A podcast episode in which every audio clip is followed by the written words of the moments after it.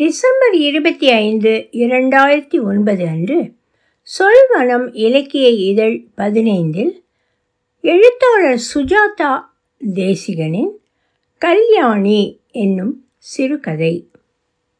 ஒலிவடிவம் சரஸ்வதி தியாகராஜன், பாஸ்டன். மேலே நீங்கள் பார்ப்பது நேற்று வந்த தி ஹிந்து இரண்டாம் பக்கம். மேலிருந்து கீழே இரண்டாவது காலத்தில் பாருங்கள். Two thirty PM mister violin all are welcome அப்படின்னு இருக்கா? அந்த மிஸ்டர் நான் தான். இந்த மத்தியான கச்சேரிக்கு தான் அமெரிக்காவிலிருந்து வந்தேன். உடனே என்னை ஏதோ சஞ்சய் சுப்பிரமணியன் மாதிரியோ டிஎம் கிருஷ்ணா மாதிரியோ நினைக்காதீங்க.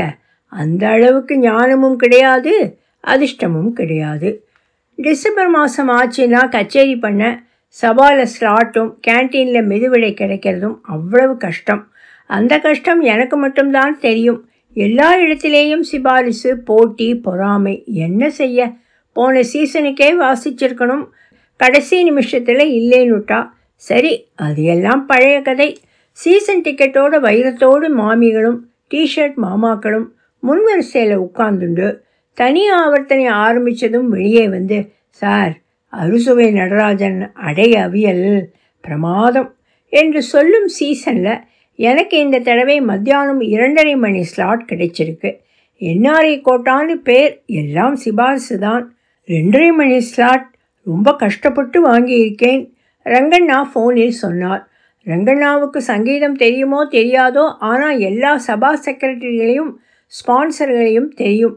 கேன்டீன் பக்கம் போனால், அண்ணா சூடாக மைசூர் போண்டா சாப்பிடுங்கோ, இந்த உபச்சாரம் கிடைக்கிற அளவுக்கு இவருக்கு தெரியாத ஆளே கிடையாது. நமக்கு தெரிஞ்ச பிரஸ்காரராக இருக்கா. சரியாக நீங்கள் மெயின் வாசிக்கும்போது வர சொல்லிடுறேன். உங்கள் வாசிப்பை பிரமாதப்படுத்திடுவா. வயலின் வாசிக்கிற போஸில் ஐந்து காப்பி போட்டோ மட்டும் எடுத்துகிட்டு வந்துடுங்கோ என்றார். லஞ்ச் சாப்பிட்டு விட்டு ஏசி ஹாலில் லேசாக தூங்கலாம் என்று வரும் பத்து ரசிகர்களுக்கு வயலின் வாசிக்கணும் ஆழ்வார்பேட்டையில் ஏதோ மினி ஹாலாம். எனக்கு தெரிஞ்சவாக்கிட்டே எல்லாம் சொல்லியிருக்கேன். வெறும் நாற்காலிகளை பார்த்தா என்ன வாசிக்க வரும் சார்? கச்சேரிக்கு நீங்கள் வரவேண்டியதுதான் பாக்கி. என்ன என்ன பாட்டு வாசிக்க போகிறீங்கன்னு சின்னதாக ஒரு பேப்பரில் எழுதித்தாங்கோ. எனக்கு தெரிஞ்ச பையன் இருக்கான், பதினெட்டு வயசு தான். மிருதங்கம் கை விளையாடும், அருமையாக வாசிப்பான். பக்கவாத்தியத்துக்கு அவனையே அரேஞ்ச் பண்ணிடுறேன், ஜமாய்ச்சி விடலாம் என்றார் ரங்கண்ணா. ஒரு மணி நேரத்தில் என்னத்தை வாசிக்க முடியும்? ஒரு விநாயகர் பாட்டு, அப்புறம் வர்ணம், ஒரு மெயின் ஐட்டம். இதில் அந்த பையனுக்கு தனி வேறே கொடுக்கணும். அப்புறம் துக்கடா வாசித்து முடிக்கும் முன் ஸ்க்ரீன் பக்கம் மேக்கப் போட பரதநாட்டிய கோஷ்டி வந்து எப்போ எழுந்திருக்க போகிறீங்கங்கிற மாதிரி பார்க்க ஆரம்பிச்சுடுவா. வயலின் கச்சேரி செய்கிறது அவ்வளவு சுலபமில்லை. வாய்ப்பாட்டுன்னா பரவாயில்லை, வயலில் எல்லாம் ஜனங்களுக்கு தெரிஞ்ச பாட்டாக வாசிக்கணும். தெரியாத பாட்டு வாசித்தா கேன்டீன் பக்கம் காப்பி சாப்பிடுவோம், அல்லது சபா வாசலில் கொடுக்குற மாம்பலம் டைம்ஸ், சென்னை டைம்ஸ் படிக்க ஆரம்பிச்சுடுவா. ஒரு மணி நேரத்தில் ராகம், தானம், பல்லவி எல்லாம் நோ சான்ஸ். டைம் கொடுத்தாலும் எனக்கு வாசிக்க தெரியாது. நான் முறையாக சங்கீதம் கற்றுக்கல. ஸ்வரத்தை கொடுத்தா வயலினில் வாசிப்பேன், அவ்வளோதான். ஆச்சரியமாக பார்க்காதீங்க, நான் சங்கீதம் கற்றுண்டு கரை கடந்த கதையை சின்னதாக சொல்லிடுறேன். இவனோட தாத்தா பாடினா இன்றைக்கும் கேட்டுண்டே இருக்கலாம்.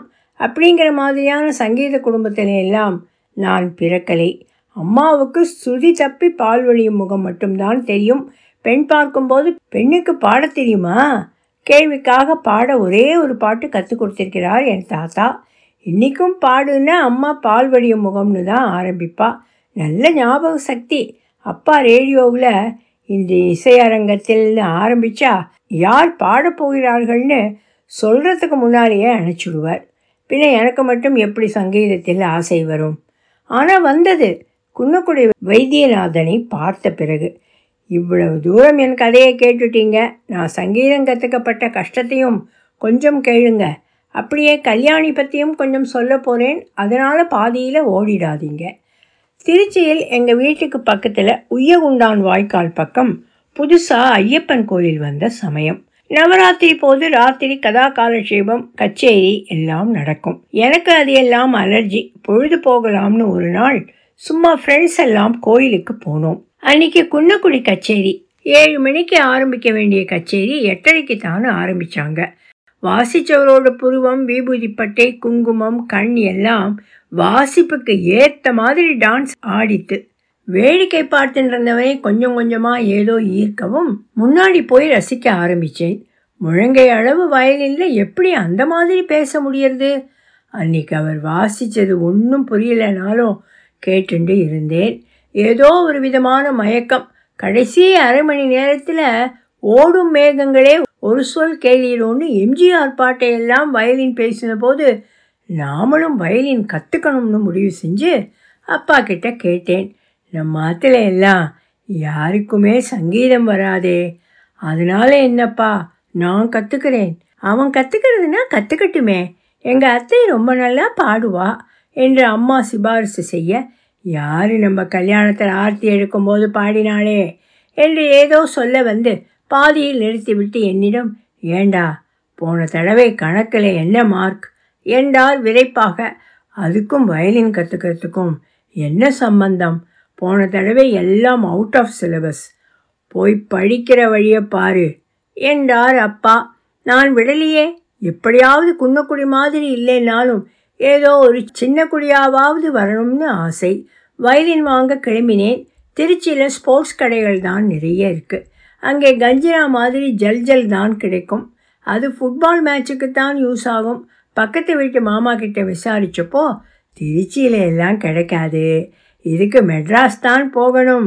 நான் பெரிய கடை வீதியில் அலைஞ்சப்போ நாட்டு மருந்து கடை பக்கம் ஒரு சின்ன கடையில் வயலின் தொங்க விட்டுருந்தாங்க. மூக்கு நுனியில் கண்ணாடியோடு இருந்தவர் வீணையை ரிப்பேர் செஞ்சுக்கிட்டு இருந்தார். ஒரு வயலின் வேணும். என்னை மேலும் கீழும் பார்த்து, என்ன வயலின்? வயலினில் எவ்வளவு தந்தி இருக்குன்னு கூட தெரியாது. என்ன வயலின் என்றால் நான் என்ன சொல்லுவேன்? தெரியாது, இனிமேதான் கற்றுக்க போகிறேன் என்றேன் அப்பாவியாக.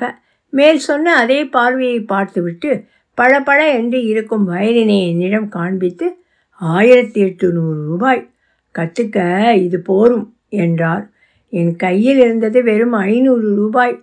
திரும்ப வரேன் என்று சொல்லிவிட்டு திரும்பி பார்க்காமல் வந்துவிட்டேன். சின்ன குடி ஆகாமல் விடுவேனா? அம்மாவிடம் ஒரு மாதம் நச்சரித்து அந்த வயலினை வாங்கி வந்துவிட்டேன். வயலின் மாதிரி வடிவத்தில் சின்ன சூட்கேஸில் வயலின் இருந்தது. உள்ளே சிகப்பு வெல்வெட் துணி ஒட்டியிருந்தார்கள். மூடியின் உள்பகுதியில் போ. சால கிராம பெட்டி போல சின்னதான பெட்டியில் கெட்டியான கல் மாதிரி ஒன்று சாம்பிராணி வாசனையுடன் இருந்தது. எதற்கு என்று தெரியவில்லை, ஏதோ கொடுத்திருக்கிறார்கள் என்று விட்டுவிட்டேன். வீட்டுக்கு வந்தவுடன் ஃபோனை எடுத்து வாசிக்க ஆரம்பித்தேன். என்னடா சத்தமே வரலே, போய் திருப்பி கொடுத்து விட்டு வா என்றாள் அம்மா. திரும்பவும் கடைக்காரரும் எடுத்து கொண்டு போய் சத்தம் வரலை என்றேன். அவர் என்னை ஏற இறங்க பார்த்துவிட்டு அந்த சாம்பிராணி கல்லில் போவை கொஞ்சம் தேய்த்து பிறகு வாசித்து காண்பித்தார். இசை வந்தது.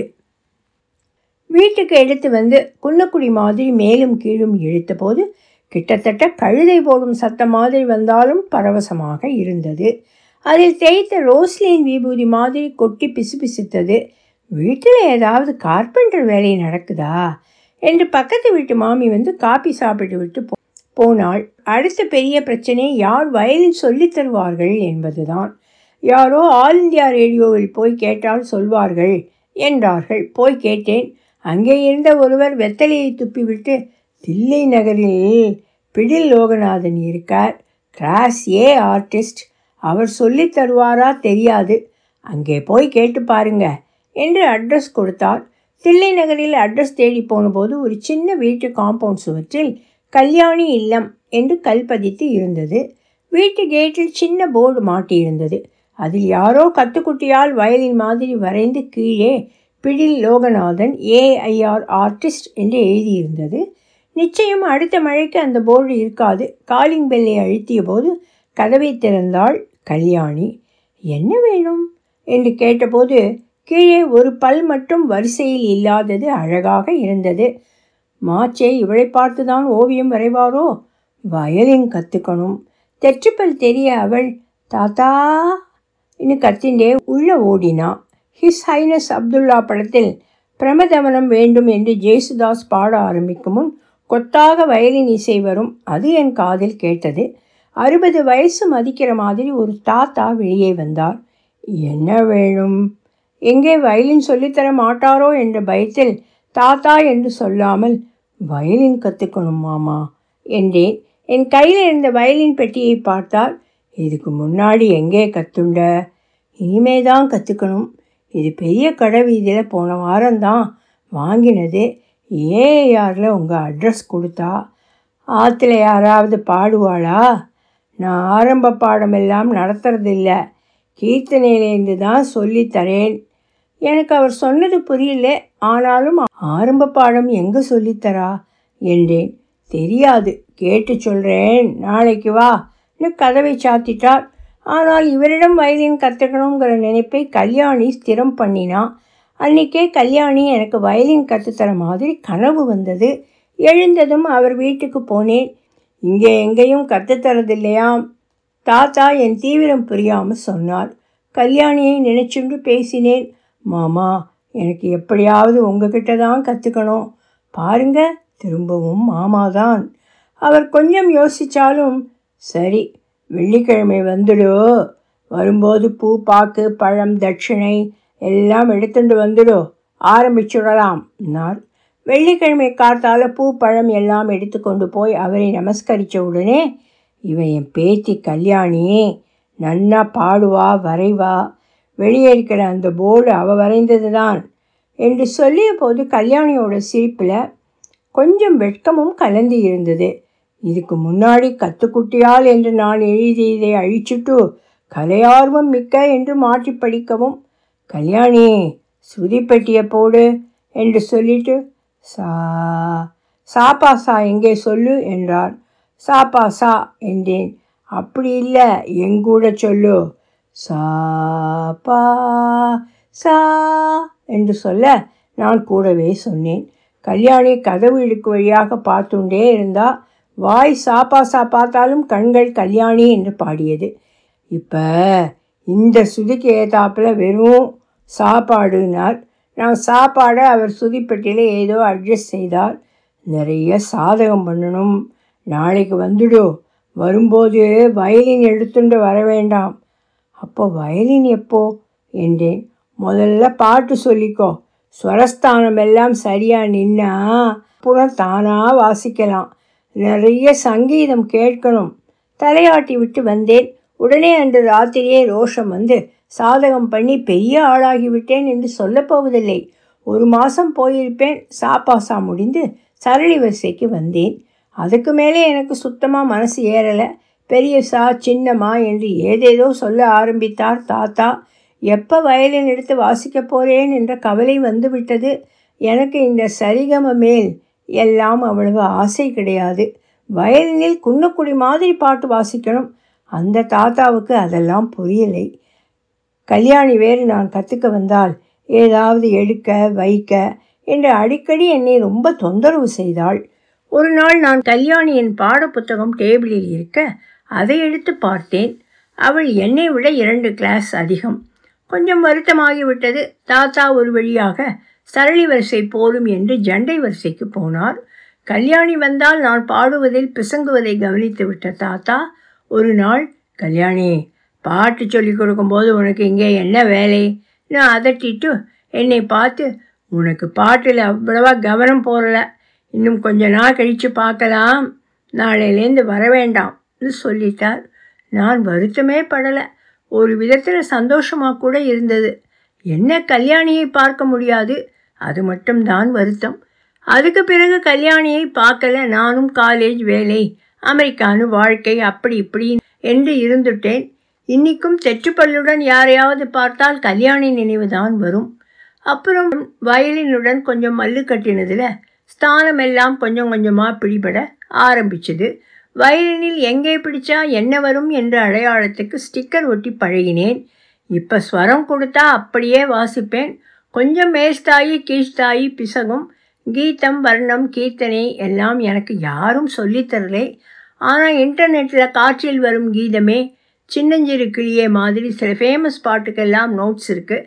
அதை பிரிண்ட் அவுட் எடுத்து பார்த்து வாசிப்பேன். ஆலாபனையில் கற்பனை எல்லாம் எனக்கு வராது. பாலமுரளி, ஜெயசுதா, உன்னிகிருஷ்ணன் இவர்கள் செய்கிற ஆலாபனையை கேட்டு அப்படியே நோட்ஸ் எடுத்து வயலினில் வாசிப்பேன். அமெரிக்காவில் எனக்கு தெரிஞ்ச டீச்சர் ஒருத்தர் இருக்கார். ஐம்பது டாலருக்கு ஸ்வரப்படுத்தி தருவார். அதை பார்த்து அப்படியே வாசிப்பேன், அவ்வளவுதான். போன வாரம் அமெரிக்காவிலிருந்து சீசனுக்கு வந்திருந்த போது திருச்சிக்கு போயிருந்தேன். எனக்கு ஜண்ட வரிசை வரை சொல்லித்தந்த தாத்தா லோகநாதனை பார்க்கலாம்னு தில்லை நகர் போயிருந்தேன். எல்லாம் மாறி போயிருந்தது. கியாபே விஸ்வநாதன் பள்ளிக்கூடத்துக்கு அப்புறம் எந்த கிராஸ்னு மறந்துட்டேன். நல்லி பழமுதிச்சோலை பழக்கடைன்னு இடமே மாறி போயிருந்தது. எல்லா கிராஸ்குள்ளேயும் போய் தேடி பார்த்தேன். கடைசியில் அந்த வீட்டை கண்டுபிடிச்சிட்டேன். பச்சை நிற டிஸ்டம்பர் அடித்து வீட்டோட அடையாளமே மாறி போயிருந்தது. அங்கே வீட்டில் இருந்தவங்க கிட்ட ஃபிடில் லோகநாதனை பற்றி விசாரித்தா, இதுக்கு முன்னாடி இருந்த பாய் துபாய் போயிட்டாங்க என்றார். வெளியே வரும்போது காம்பவுண்ட் சுவத்தில் கல்யாணி இல்லம் கல் மட்டும் இருந்தது. அவ்வளவுதான் சார் நம்ம சங்கீத கதை. எப்படியோ இந்த வருஷம் கச்சேரியை முடிச்சுட்டேன். அடுத்த வருஷம் வரும்போது நீங்கள் வாங்கி கொடுத்த கேமராவுக்கு ஒரு சார்ஜர் வாங்கிட்டு வந்துடுங்கோ. ஈவினிங் ஸ்லாட்டில் ரெண்டு மணி நேரம் ஜமாய்ச்சி விடலாம் சொல்லியிருக்கார் ரங்கண்ணா. இன்றைக்கி தி ஹிந்து சென்னை பதிப்பு சப்ளிமெண்ட்ரியில் பாருங்கள், என்னை பற்றி எழுதியிருக்காங்க.